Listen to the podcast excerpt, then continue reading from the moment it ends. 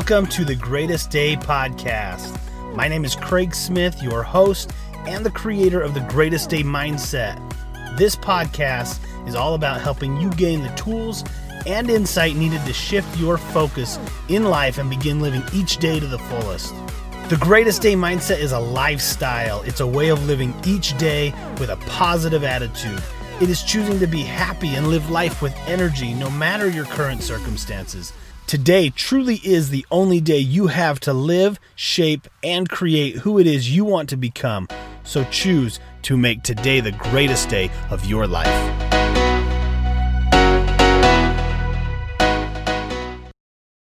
Welcome back to another episode of the Greatest Day podcast. There's an echo and it's already annoying me, but that's because I'm in a conference room to uh, to talk with my wonderful friend Michelle. Hello. Um, whatever episode this is, I hope you guys enjoy it because um, Michelle's been on here before. She's amazing, and I love her. And that's the sound of my peanut butter M and M's that she brought, and my monster drink that I'm gonna have now. Yes. And um, we're gonna talk all about hope. Um, this program you're building, this movement you're creating, but more than anything, it's it's what This is a group program that came literally from my heart and from my personal experience with addiction.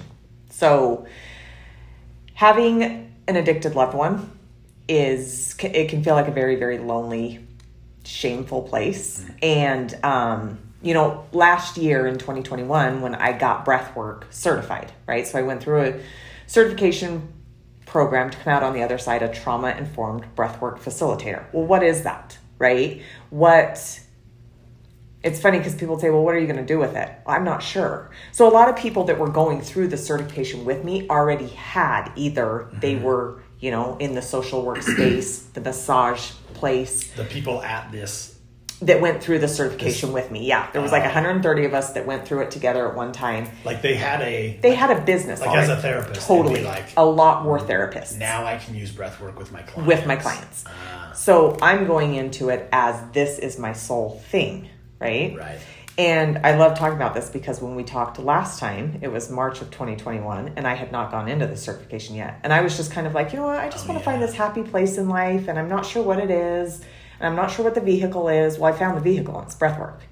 Breathwork has substantially changed my life. And what I mean by that is when I found it, when I started to actually implement it into my life, I started to realize this peace and calm that I had been craving that I Mm-hmm. did not think was accessible to me because I was someone who was quote unquote anxious. Mm. Right? If people, yeah. So if and I've done, I've breathed. Is that what we're? Is that how we call it? Yeah, uh-huh. I, have breathed I have breathed with you uh-huh. um, a couple times, right? I need to do more. We should do that. I'm totally a fan of that. Um, I love it. Like I, if people who are listening um, have not done it, they need to do it, and we'll do all the little links, and you do a free Yeah, every month. Mm-hmm. community every month on Sundays, and always when I'm in church. So it's I know, I know, and I'll give you a hard time every time. I know. I'll just skip church one time and do it. I'll probably, it's probably more healing for me anyway. It would be actually. Um, and my son Conrad would love that Oh, if we skip church. He Yeah, he, he, he soccer in church. Yeah. Okay, he loves soccer. Okay, okay. You know why? This is really cool. So this is going to be a podcast inside of a podcast. He loves soccer now because he scored a goal. and then he oh, scored another Oh, goal. And then the next week he scored three goals. So he caught on to this belief about him as a Yeah. soccer player. He's on fire. He's oh, so feisty, so energized. So once he finally discovered I can do this thing, Yes. now he's so Now he's on fire excited. about it. Yeah. So you will finally do something in life when one, you can see somebody else do it and then you can find the belief in them and borrow it, or you do it for yourself and then you can then take action on that. Yeah. So let's go. We're gonna be all over that. the place today, but go back. March, you were in my office. We did this again. We did this podcast. So then, what happened with you? How did you become the Conrad soccer player? Right? Because I started to realize there was something to this breath work. Every time I did it, I felt something different. It was never the same experience. Sometimes there was times, and, and I mind you, this whole time that I say I'm doing breath work, I would find every free thing to go do. Right? So my eventually my mentor, Samantha Skelly, who is worth following, um, she would do free things. She would do free lives, she would do free master classes. Let me tell you who signed up first on all of them me. Every single one, right? I was going to do it for free. I was going to do it for free. And finally, um, March, I'm in your office. April opens up a new enrollment for this breathwork facilitator training program. Mm-hmm. And it was in everything's relative, right? But to me and my family, it was a large sum of money to invest in, a large sum of money. And you did it? And I, um, of course, I did the three day free challenge leading up to yeah. open enrollment. I've done like 23 day free things, by the way. Oh, it's the. It's like, right? You yeah. Just, yeah, free. Okay, I'm in. Yeah. I'm in. I'm in. I'm like, oh, I'll get the week trial. Oh, I'll get the. Yeah. Uh-huh. And, and I tell my husband, I know on the third day there's going to be a pitch into this course, Always. but it's expensive, and I will say no. Mm-hmm. I did not say no. I said yes. I said, ooh, I want to I want a discovery call. So, anyways, I land myself in this course, and I just knew that I wanted to deliver breath to people in the way that I had had it given to me because I literally found my life. I literally found my passion and what I truly found was my heart. And I know that sounds weird, but I really was someone who I didn't feel my emotions very easily mm-hmm. until the point of breath, until being able to actually feel like I could use not use them, express them in a very safe manner. And that was with the power of my breath. So the first time I ever was guided in breath, I realized that I do have a beating heart and it has warm blood flowing through it and it actually works and it actually feels a lot of love when I allow for it to. Yeah. And what I also realized is sometimes when you breathe, you can unlock some serious emotions that you've suppressed for a really long time. And what I started to notice as I was using my breath was I would have these traumatic, almost PTSD things that I would work through that had to do with a decade of drug use from my younger brother, Brad. Mm-hmm. So he, I started to realize he is now nine and a half years clean and sober. Why is that stuff coming up now? Mm-hmm. Isn't it under the rug? Isn't it in the past? Isn't it let's just move on and forget about it? No, it doesn't work that way. I wonder how many people think they're healing date starts when the sobriety date starts. Oh, for sure. I've never thought of that before. Yeah. But even as you said, that, like, why am I having all this? It's because our healing is not the same as somebody else's. No. Like our journeys are not the same at all. No, no. So I would have these sessions where I would be guided um, by somebody and coming out of the breath session, and they would say, "Do you want to share?" And I would share, and I'd say, I don't know why this is coming up now. He's X amount of time sober, right? Mm-hmm. Eight years, nine years, whatever it was, sober. And I'm having these feelings of absolute like anger come up or complete sorrow and sadness. And what happens is when we're going through a traumatic event that we deem tra- traumatic, right? Mm-hmm. A, a, it's a response to something that doesn't feel safe to us. We don't have the capacity to deal with it on an emotional level. So we suppress because yeah. we're in fight or flight. So I'll tell you what, for 10 to 12 years while he was in the, you know, his addiction, I was in fight or flight. It's the only two speeds I knew. Yeah. So and, you're just, you're, if we conceptualize it, you're taking in the events, the emotions, and you're putting them somewhere inside this vessel called your body, mm-hmm. and it's just getting stored away. Yeah. Yes. 10 years of that. 10 years of it. So you, you you really like start to think of it if you're a visual person. I like give them like colors and shapes yeah. and they get lodged. And people talk about when we suppress we're not expressing right? Mm-hmm. so they're the opposite of each other. So you're just starting to suppress things. Well emotions will get lodged in your body. Dis-ease in the body is going to cause disease eventually. It will. Right. Like and so I started to realize that like I was starting to have these emotions come out and when I would like free them from my body when I would release them with the power of my own breath mm-hmm. in the presence of an empathetic witness being a guide was a huge thing. Having someone witness me and see me and their full presence with me as I experienced these things a I felt safe I felt supported and I felt totally seen. And there's something to that. Think about why do we care if someone like sees our side of the story sees our point of view we want to feel seen. Yeah. Well, okay, so can I let me share when I breathed. That's so weird. Okay. When you guided me, say when you guided me, when you guided me, I there was something about I can't just escape right now. No, somebody's right. somebody's yes, with there you me. go. Someone's with me right now. Like Mm-hmm. I'm gonna stick in this. It's very uncomfortable. Like physically felt uncomfortable. Uh huh. Um, my body felt weird. My I was having these little ticks happen, and I was twitching this, and I was Uh-huh. at. This is the releasing part. This is the cool part that your body will start to, when you let that guard down enough through the breath, right? Mm-hmm.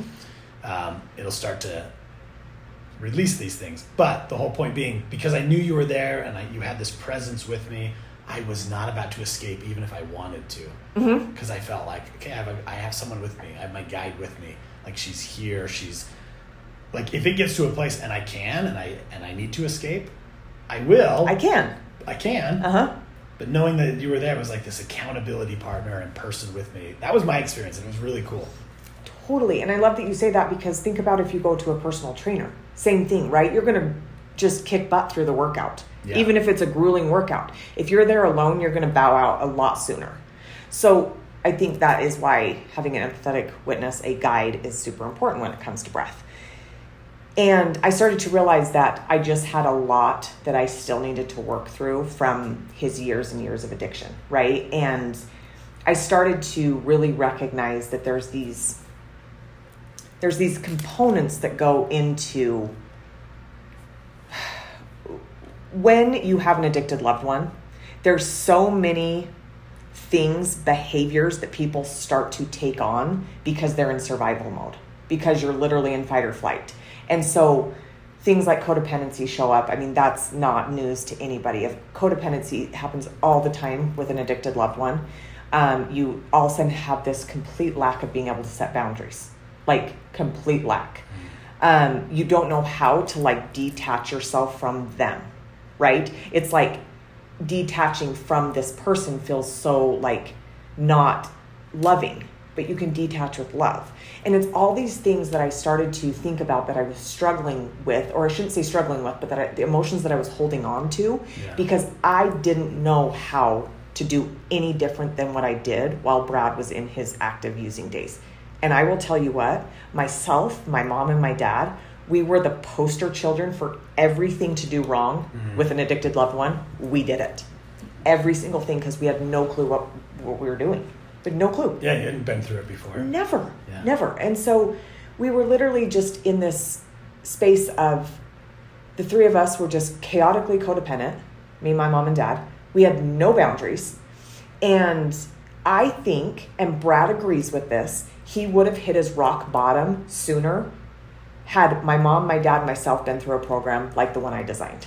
And he, I don't think he's saying that because he, trust me, does not give me kudos like that unless he really feels like I deserve them Come on, Brad. and he sees the need for it right and and here's the thing is i, I designed this program i created it i birthed it from my heart and i took it to my father because my father's very he's very logical. So i wanted to take it to a logically driven person to Yeah. see how this would settle. And my dad is huge in al-anon which is a it's a community for the family and loved ones of the addict. Mm-hmm. And he's very he's on the chair he's on the board he's very involved in it. It is truly what how my dad found his peace and calm was through al-anon mm-hmm. So i took it to my dad and he said you know what this is such a beautiful program because al-anon is not for everyone and i love that because my dad he's That's very awesome. logical Yeah. and And people who are usually in those systems or those One way or no way. families, it is right. They're very rigid. This is the way. yeah AA is the, The way, way. for your healing. Sobriety, Al-Anon is uh-huh. your way through. Yeah, for your sobriety. I say healing, but yeah, yeah. So for him to say that, that how did that feel? It felt so good because i was like dad you see this. You see the need for Because he lived. He was with you. He lived this. he lived the yes. I mean literally me my mom and dad my three older brothers did not feel see or perceive brad's addiction the way we did. We all lived together. It was we were very close quarters with the addiction. So to hear him say al-anon's not for everyone. This is what some people need right? Mm-hmm. Is a more tactical heartfelt approach to how to love an addict And I started to realize that through the pandemic, um, addiction's only getting worse. It's just not going anywhere. No. Like it's not. And, and I hate to say that and I hate to see it and I wish it were different. Um, but people are overdosing every single day, right? People are out using drugs every single day. People are choosing recovery every single day too. And the recovery process can be very grueling as someone watching the person going through it. So yeah, can I pause you? Yes. Okay, because you said that earlier, and I was thinking, again, like being the visual person I am, like this makes so much sense. Where Brad or whoever's listening, their addict, goes through their using years. Mm-hmm. They're not feeling the same type of pain or emotion or. It's not the same experience No. because you're actually sober. Mm-hmm, mm-hmm. yep. You, so Yep. you're actually feeling all the feelings. The person using may go in and out of feeling the stuff, but then they just use to get rid Right. of the feelings. Yep. But nope, you're there. Every phone call from the jail, every potential midnight call of, yep, today's the day they died. Yep. Every, all of it, you're living all of it. So it's such a different experience than the person who's actually using. And you were that person. And so now it's like, hey, I, I can serve in a way for people who have lived what I've lived. I love that you put it that way because I hadn't even thought of it that way. Because yes, I felt everything in those 10 years. Everything. There was no I mean, turn off valve. There's even times he doesn't remember in an instance that happened. Yeah. And I remember it so viscerally in my body. Yeah. You know, picking him up one time on the side of the street, taking him to my apartment so he could shower because I don't know when the last time he had a shower was. He doesn't remember some, you know, because he was under the influence. Yeah. And I'm absorbing all of that trauma, the PTSD, the the, the emotion. And no escape for you no. except and here's where the enabler kicks in and you can talk about these terms that you came up with for your program. But this is where the enabler comes in. Correct me if i'm wrong because this is this is your world. Um, that is our escape from our discomfort. Oh yeah. A hundred we percent. we enable we give or we lack the boundaries to as a self-service Yes. i don't want to feel this anymore here's your 20 bucks i don't want to feel this oh, anymore Yes. yes, I'll bail you out. Last time though, I swear, I don't want to keep feeling the discomfort of me and I can't sleep. And so I, fine, you can sleep here. Yes. But this is it. This is the only time I'm doing this. that is exactly because even if it would give me like an hour of him not At least Just- you know he's not out using and Yes. Right. You know, and, and it's so often I, I think back to in those years, any family trip, anything we had like that planned, it was always contingent upon what Brad was doing at that time. So we would always be like, well, hopefully he will be in jail because then we know he's safe Right. and we can take off and go out of town, right? So I just started to realize this behavior that really I'm just going to focus on myself, like that I had during his drug addiction. Had I had access to this program that I birthed from my heart, I would have eaten it up because it was everything that I needed mm-hmm. and everything that could have saved me so much like for lack of a better word like emotional baggage that I just kept stuffing then to have to you know deal with it all at once, I guess. It it really and you know this because we're close enough to know that I went through a really really dark period last year.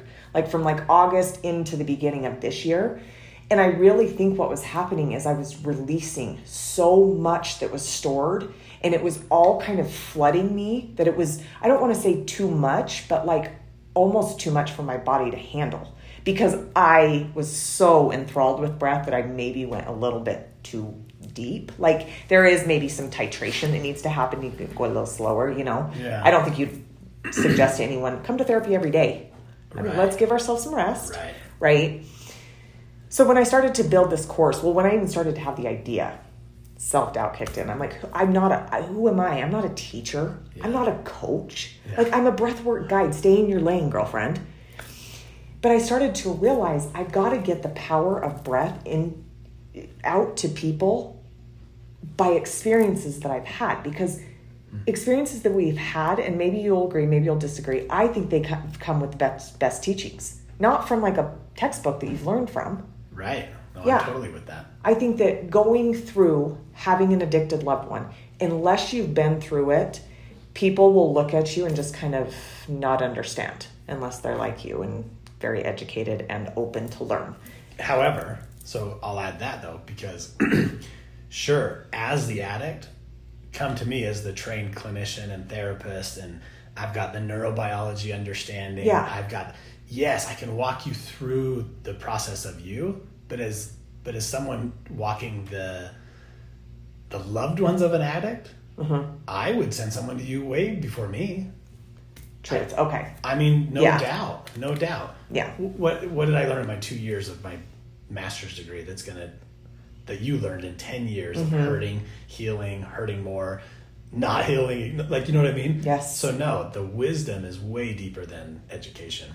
Yeah, yeah, I, I, I feel that, and I feel like sometimes there's a passion too behind that wisdom because you just you being me have lived it. Like Yeah. I, I've I've lived it. So Now here's the key though. You have to, and this is what I love, and and why I even wanted you to come on and talk about this is, it's not just about the experience that you've had, because so what. But now you've actually done the work. Mm-hmm. You've moved. You have done the work, so now you can help others do the work. yes, yes, Let me ask you this, because I think people listening might get this too, but this is just real. Like I'm just, I'm just asking you anyway. Did you look at Brad or even mom and dad? Like, did you three look to Brad to be the one to heal the stuff inside of you? Oh yes, one hundred percent. So if he would stop using drugs, that's what would heal We'd be us. okay. We would be fine. So Brad, in the 10, 12 years of his active use, he would have thirty and sixty day time frames of no use, right? Yeah. And we would literally feel like, oh, we're ba- okay. We can start to f- plan family trips, Yeah. and we can start to do fun things. And then Leave he would use purses out. Yeah, exactly. My mom would sleep with it under her bed, under yeah, her I- pillow. yeah. For. Um, and yeah, we would start to feel like our lives were being given back because he was choosing sobriety. right. And it was like such a circus of insanity. Yeah, because here's the thing, and this is like one of my favorite thoughts or quotes, or I don't even know, one liners. But the person who caused the hurt cannot be the person who does the healing. Oh my gosh, that's the truth. You can't do that. Oh, you cannot yes. look to the source of your hurt to be your source of healing. And all too often we we do exactly that. And I feel like that is a huge codependency thing Yes. that we do, right? We're looking for you for my happiness. You cannot do that. I Right. I constantly was seeking, especially in that decade, externally things to make me happy because I was just like I cannot find my happiness inside. And I kept thinking it's not even worth trying cuz he's out using drugs. He'll just take it from you. he will just yeah, it'll just So, who is the source of healing then? We are And we what are is the prime source of healing? breath. Breath. I mean, so the true. tru- uh, because I feel like I say that because, of course, that's what I'm going to say. But the breath, no, but I believe you are it. moving and shifting energy. are. You are unearthing things that are so stinking stuck in you. Yeah. Um, but it's everywhere it's not even just like oh this this all like matches up very nicely for this um, program you're releasing and we'll say all the right words look the test of time like what okay we got to calm down what do we need to do everybody breathe. Take a deep Eastern. Eastern culture caught on long ago with Tai Chi, Yep. yoga, Buddhism. Yep. Breath is part Stillness. secondary to them. Stillness, Yes. breath. It's free. You can use it anywhere you go. Even me as a clinician and anybody else listening who has any therapeutic training or the, it's hey, we got to slow down because what are we doing? We're opening the valves of our heart. Our blood is able to go through the body. Mm-hmm. Like if you have a panic attack or an anxiety attack, anybody listening, you, the longer it goes on, you'll start to feel your, your Tingles. tingles in your Mhm. fingers, your Numbness. toes, the numbness. That's because blood is not getting to your body. Your body's not being oxygenated. Right. So what do you do to do that? You got to take a breath. Mm-hmm. You got to you got to really just focus on breathing because then it opens the valve of your heart, Mm-hmm. and then it can rush, and then all of a sudden it's like, oh, I can feel that relief. Okay, yeah, that was your breath. Yes. That was your breath. And so I think this that is really cool. side note of like Western culture just doesn't catch on that like we cannot live in stress every single day. Like you have to tap into your parasympathetic, and breath is the quickest way to move you over Yeah. to working from your parasympathetic versus your sympathetic nervous system. And so there's totally something you know to it. And you know, back to this program I created is just it's all the things: codependency, setting boundaries, learning this. Okay, so it's funny to me because I, I started to think of like, where was I in this 10 years where if someone would have said, Do you do this? I would have said 100% yes all the time. And one of them was blaming, complaining, and over explaining. Oh, yeah. So I got in this cycle, though, almost this cyclical pattern habit of doing it to where I would find it even bleeding outside of, I was always over explaining for Brad, for Brad to people, right? If there was an ambulance at my parents' house, because I lived there, so did he, off and on, there was cop cars. We'd have to over explain to the neighbors, like, oh, it was a misunderstanding. And then we'd have Right. to make up this excuse as to why the cops are there again. Right. And then blaming just was constant, right? Like, I can't lose weight. I'm unhappy. I um, am very um, triggered. Like, I was, su- I was just like a, a loose cannon, constantly blaming because my brother uses drugs, because my brother is constantly high. Everything was blamed on him. Yeah. I was a bundle of complaining. Like I didn't know any. I didn't know that you could actually converse with people without just complaining. I did. I seriously didn't. like I thought you were supposed to get together, gossip, talk crap, and complain. Yeah. I thought that's what you did. Like I didn't realize that connection can be like before we hit record today. That's connection Yeah. you know so i started to realize blaming complaining and over explaining is in so many people not just someone dealing with an addicted loved one but it can become a very very habitual thing that people do and they don't realize it How tolerant are you of that now? i i don't i, I like almost okay i don't feel bad i always say that too i just i don't tolerate it It's it's painful to sit in the middle of it. It right? is. You're at the store, you're hearing it, you're like, this is not helping you. No. Because blaming, complaining, over explaining, it's still putting the source of happiness on a different person. totally On a different 100% source. That is ours. It's our responsibility and it's our power. And how often, too, the over explaining. Like, I'm trying to teach my 16 and my 10 year old this now. Yeah. When you don't want to go play with a friend, no. Done. Brad asked me to watch his dog this weekend. Guess what? I said, no. Yeah. It's, it truly is. I know it's a full sentence, is getting like a cliche statement. We don't have to over explain why we can't go to lunch with somebody. We don't need to over explain why we signed up to go donate blood and we couldn't make it. That happened to me on Wednesday.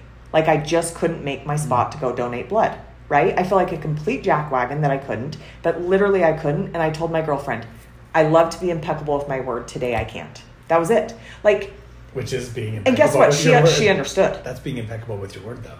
Yes. Yeah. Like so just really starting to get under understand that. And I just find in the addiction world so often we are over explaining for our addict. Yeah. And that can just cause a lot of resentment later. A lot. Right, because I gave this up and I lied that. I lied for you, I covered for you, I did this for you. I the number of times Mm. that the cops would show up, they'd want to take Brad. No, no, no, no. Okay, let's just like this was we overreacted. Let me explain. Yeah. Like I heard a I heard a podcast with um, somebody who did like 25 years in jail and in prison and jail 25 years like 23 out of 25 years incarcerated and they said the moment I changed and got on the trajectory of sobriety and really changing my life was when my parents stopped answering my calls home oh yes. that was the moment. Yes. Once once I knew I no longer could turn to them as a source of like support or or placating or any of those other things, I knew oh, this is a me thing. I got to I have to I have to do this for me. hmm Like nobody else is showing up for me anymore. No more couches, no more pickups, no more Mhm. nothing. Oh, this has to be me. And that that was a pretty powerful moment to hear that, but it's so did you guys get to that point? finally i i don't want to speak for my parents and what they perceive their behavior as but my parents started to actually behave differently towards brad but differently from each other if that makes sense so i still had a one of the one of my parents was still a little more enabling and one was Always. yeah a little more Always. Yep. Found al-anon decided this is the way you know they were going to do it and so Because their healing is at a different pace too. it is, Yes. and and they're loving this child the exact right. You love. I feel like Terrible. you love your child. The only other person that loves your child is is the, the father or the mother, right? As much as you do. yeah. And so I just would start to see my parents start to their healing was on a different trajectory. Mm-hmm. The way that they were dealing with him was, you know, different. And so it just it was so chaotic. So I finally got, and it was only the last like year, maybe 18 months, where I finally got to a point where I did quit. People kept saying, Michelle, you keep putting a soft pillow under his head. And I'm like, because I drove him to the hotel? No, it's not. I just didn't see it. Right. And they, they're just like, you have to say no. Like, you have to just say no. And you can't show up at my doorstep because you need a shower. You know, It's just a ride. Though. that exactly, or it's just a shower. I just let him come in to take a, sh- a shower, but then guess what? He found his way to my purse and found his way into my prescription meds. Yeah. Right? It's just. It, and if nothing else, he found a way to soften the boundary. And so, what's the next thing? yes. So that that boundary, man, Pretty brilliant people. that boundary, he realized, oh, that sucker's pliable. Yes. I can move it. Yes. And he did. So it was only about the last like year, 18 months where I really started to really be a little more solid. But let me tell you where that came from. That came from complete fear that he was not going to make it. So I wanted to distance myself, detach, not out of a place of love, but out of a place of fear. A new self preservation. Exactly. Because he was, uh, in my head, he was not going to make it. He was that far gone. I can't be too emotionally connected anymore because he will die. And So don't when I get the call, I don't want to be sad. yes. That's not, that's not how it works. So let's pause for a second and take a breath because we're we both are rapid speakers and we're We like, are, yes. we're like really excited. I can feel it. Like my heart's going. That might be the monster you gave me, but I mean, just to just to soak in all of this, like I don't know, we've been here for an hour already. I don't know how long it's been. I'm just kidding. But just to think about all this stuff and pause for a minute and be, and and think, this is this is such a painful and hurtful thing that people live with. On both sides. Like the addict as well. It's like and i worked with addicts for a long time. I, I loved it. That was some of the, my favorite work to do.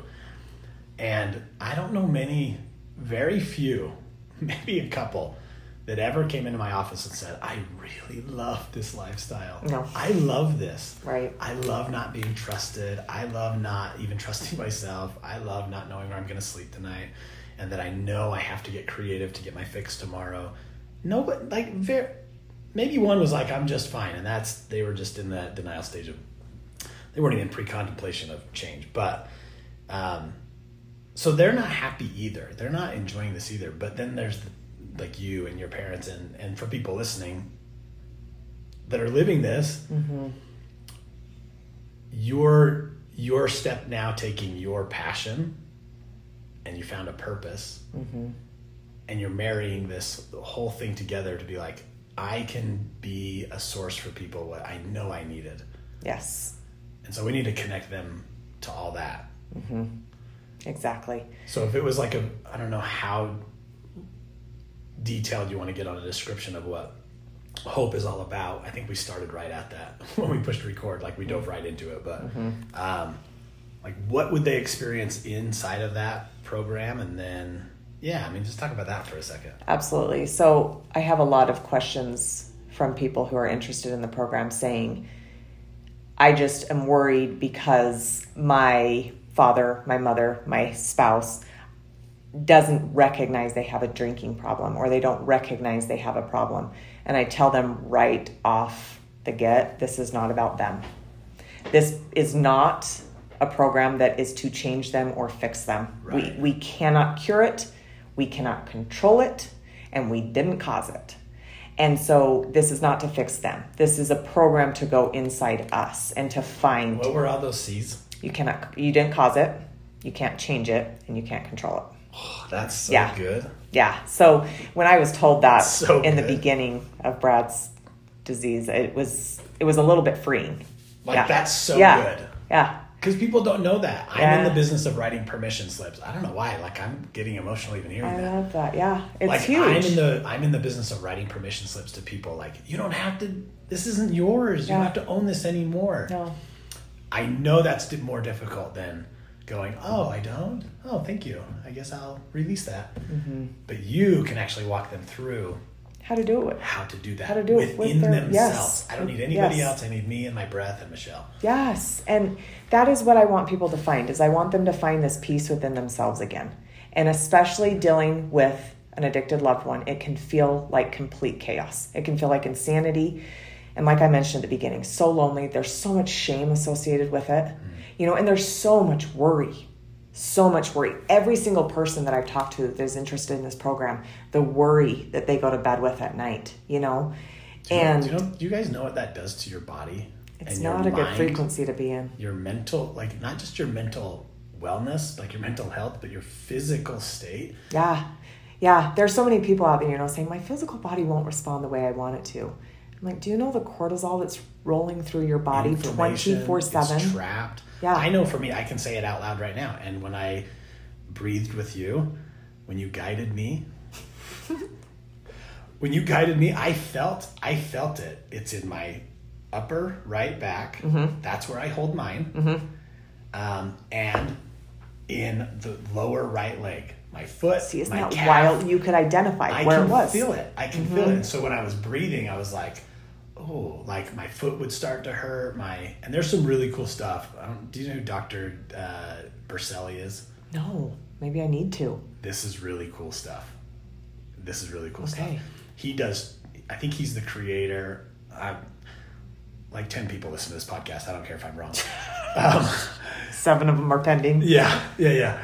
Um, he trauma release exercises TRE. Oh, yes. Have you seen this stuff? No, but I need to because that's incredible. Okay, so he he came up. I think he was observing like polar bears, and he's like, "Why are they seizing? Why are they Yeah. shaking? Why are they doing all this weird stuff?" I wish we had a camera because you guys could see what I'm doing.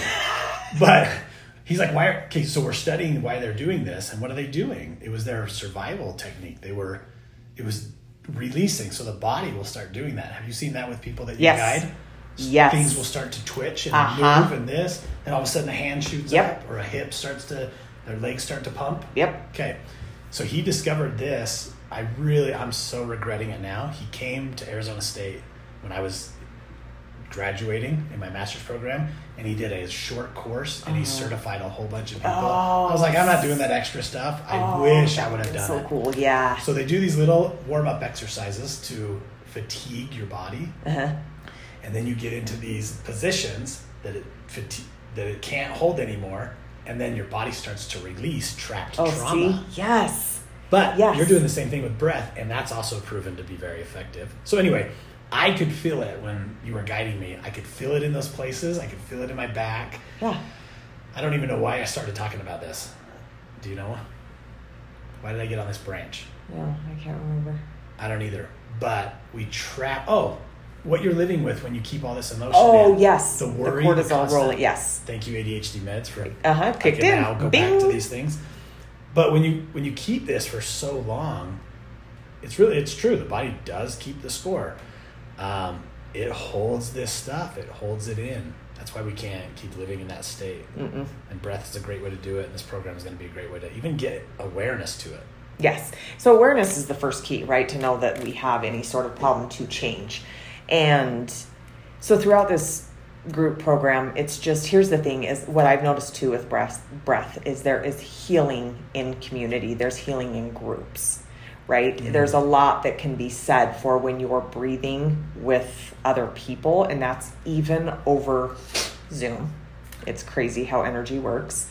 Um, just the healing that can take place. And I just truly believe, and I want others to feel this place of healing, of the fact that they can take back their inner peace, even if their mom, their dad, their brother, their uncle, whoever it is, is in active addiction. Um, that they can take back their peace and they can set these boundaries, and, and the chances of their addicted loved one finding recovery quicker is pretty high if you start to put these things into play. You know, it one of the weeks I I'm talking about empowering versus enabling. And it's a huge thing because we need to learn how to empower people Yeah. um, even when it's an addicted loved one. Learning telling them, you know, like I am not going to do this for you. I know you can figure this out. You're very resourceful, trust me alcoholics, drug addicts. I don't, you know, I don't know the world of like porn addicts and gaming and stuff. That is an addiction that I am absolutely inviting into this course too.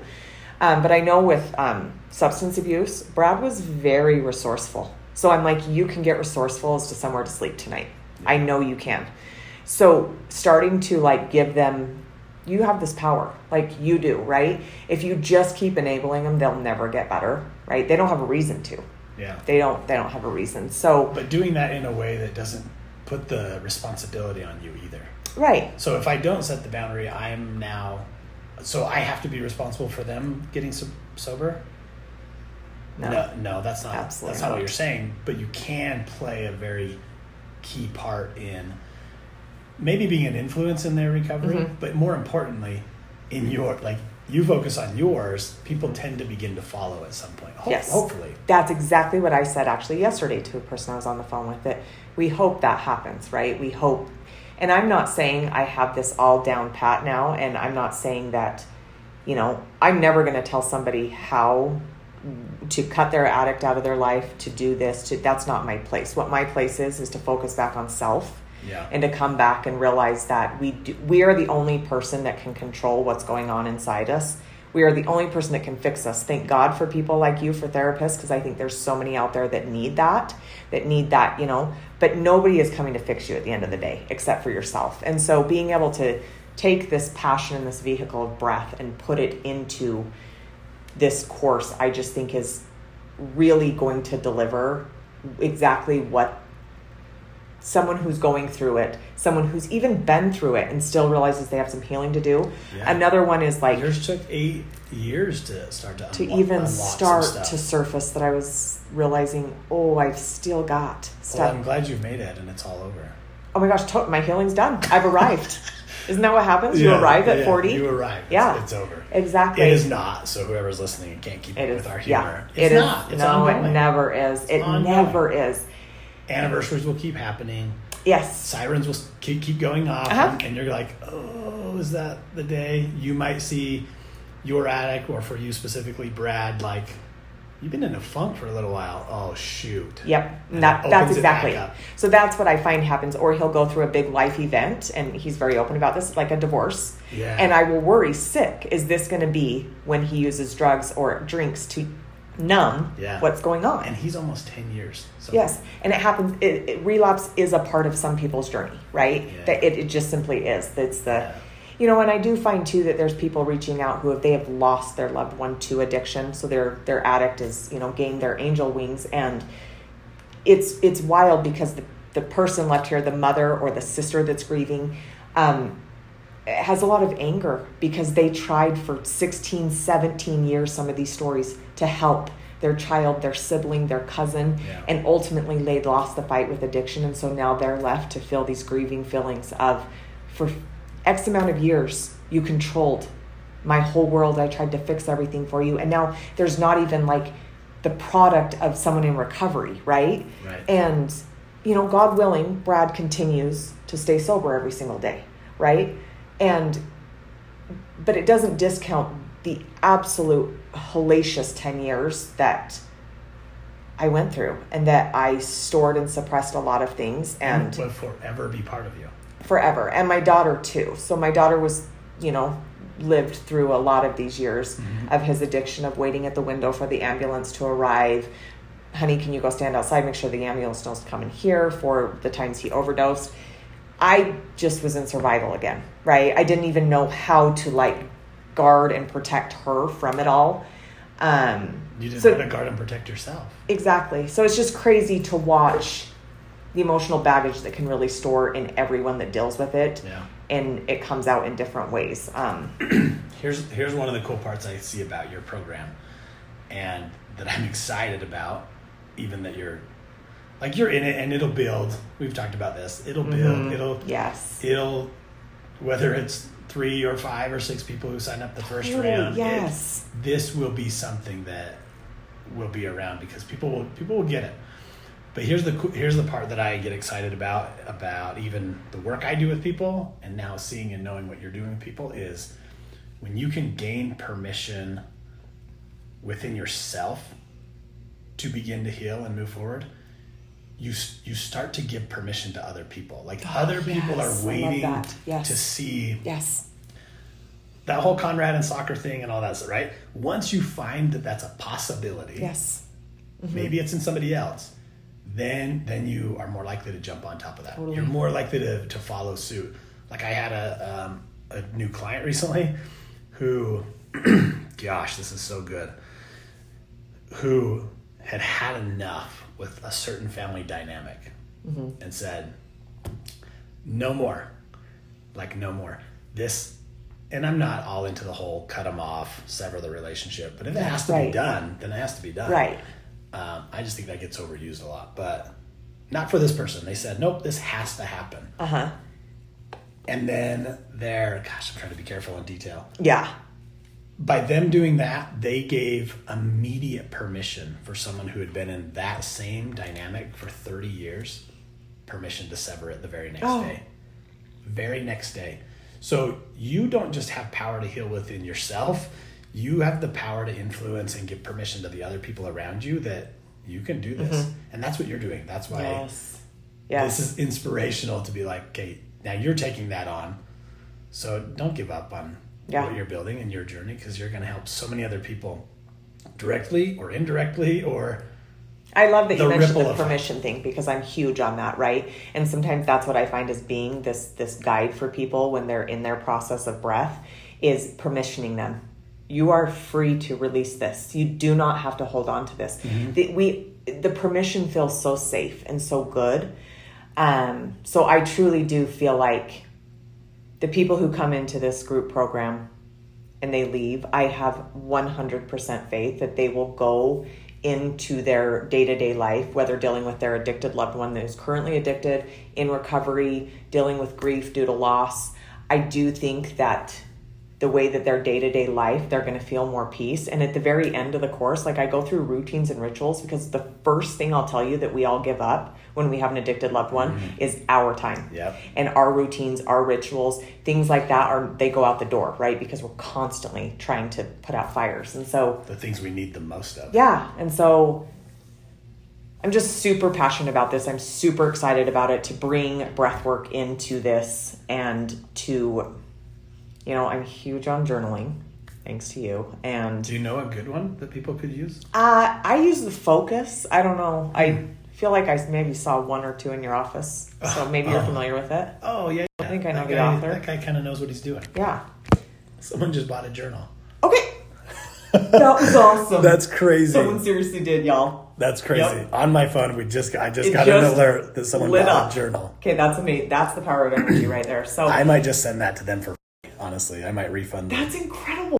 I think I'm gonna do that. Booyah. Okay. So this, I'm super passionate about it, and I'm super, So cool. I'm, I'm super confident in it. Like I'm so I am too. confident that somebody's going to come into this and they're going to leave after eight, nine. On the ninth week, we're going to have a closing ceremony. We're going to celebrate the crap out of ourselves for where we've grown. Yep. And I just feel like they're going to leave a changed person I and, and the belief in themselves that they can have this inner peace. So yeah. that's hope. What else needs to be said about it? Because I I believe in you. I mean, fully. You, Like, yeah, I, you believed in me before I believed in myself. I well, I'm trying to find a, a picture on my phone, but I, I do. I'm like I'm so yeah, behind whatever you're trying to accomplish because I. That's one of the things I don't, and I don't mind. I'm all about celebrating ourselves, right? And it's not even mine. This is like a God thing. Like he he put it on me, but like just the ability to see like that potential or possibility in somebody, and then like just keep speaking it into them. Speak it into them. They will get there. Like I and I have felt that about you for a long But time. you've done that for me, and that's what I want to do for people that come into this course. I Right. just want to keep speaking my experience, my strength, and my Mm. hope because they can have it. People think they can't have it, but they can. They can. And I, I fully believe that. yeah. So there's not, no, there's, I mean, just this course, like I said, it was birthed from my heart. Like it wasn't just like, oh, I kind of need to make money, and so I'm going to throw this thing Mm. out there and see if it sticks. Um, it's just been, it's been so healing for me, which has been so cool That's awesome. that while I create this, it's just it's been a healing. Yeah, well, so let's let's go into that just for like two seconds. We'll wrap this up, but people are going to call you. They're going to get on a discovery call, and we'll put all that stuff in the show notes and figure all that out. And they just go follow you on Instagram at The breath within you. the breath within you. I'll mess that up as bad as breathing with you or something. um, so they'll go figure that out, and we'll set them up with a way to do that, and then they can hear even more, or they can share a little bit of their story. They can just connect with you because that's really where I think people will start to feel it. Um, but then there's going to come a price, And I'm talking to this is just me. Like this isn't Michelle's words or anything. This is me speaking to anybody listening. There you're going to have some resistance. Anytime you're about to sign up and say yes to something, it's mm-hmm. going to come with a cost. I'm telling you the cost of not doing this program is greater than whatever you're going to end up paying for it. And I like I know this person, I trust this person, I love this person. You're going to be in good hands in this group with Michelle. So Thank you. Thank you. Thank you. do pull the trigger. Can we say those kind of words on this, whatever? Mm. I used one the other day. I'm like, you're gonna get close to the edge in life. I'm like, everything's suicide these days. Maybe I shouldn't say all these words. I don't care. Whatever. Pull the trigger on this program. Yeah. Yeah. Whatever your conversation with Michelle ends up, and here comes the selling point because that's what all this stuff is about: is getting people in the room together. It is worth push yourself to make it work because what it's going to pay back in return will be I think so often this day and age we think, you know, what can't I find from Google or what I what Right. you know. And what I'm trying to create is just this community of people who will see you, will honor your experience wherever you are. yeah And to be able to just give you that true hope yeah that you can truly live a life that you desire. It's so Too true. often we think we can't. We don't deserve what this person has, or we don't deserve, or there's not enough to go around, and there's plenty. Thank you for being on this episode with us, you guys. Michelle is amazing. That last thing she said, she is spot on. There is plenty to go around for everyone. Now, on our original recording, um, I finished the discussion by talking about the hope model that I fell in love with years ago and continue to share with people. And I think it's fitting because the name of her program is Hope. And if you've been around here long enough, you've heard me talk about the acronym HOPE in the way that I think gives us some empowerment and some action taking um, insight and ability in life. So I'll share it here and then we'll get out of here for this episode. I hope you guys benefited from Michelle. Um, go check out her page, what she's doing, what she's building with breath work, with this Hope program, and just all the goodness that she is bringing into the world, into this uh, into this recovery and addiction world, because she's lived it.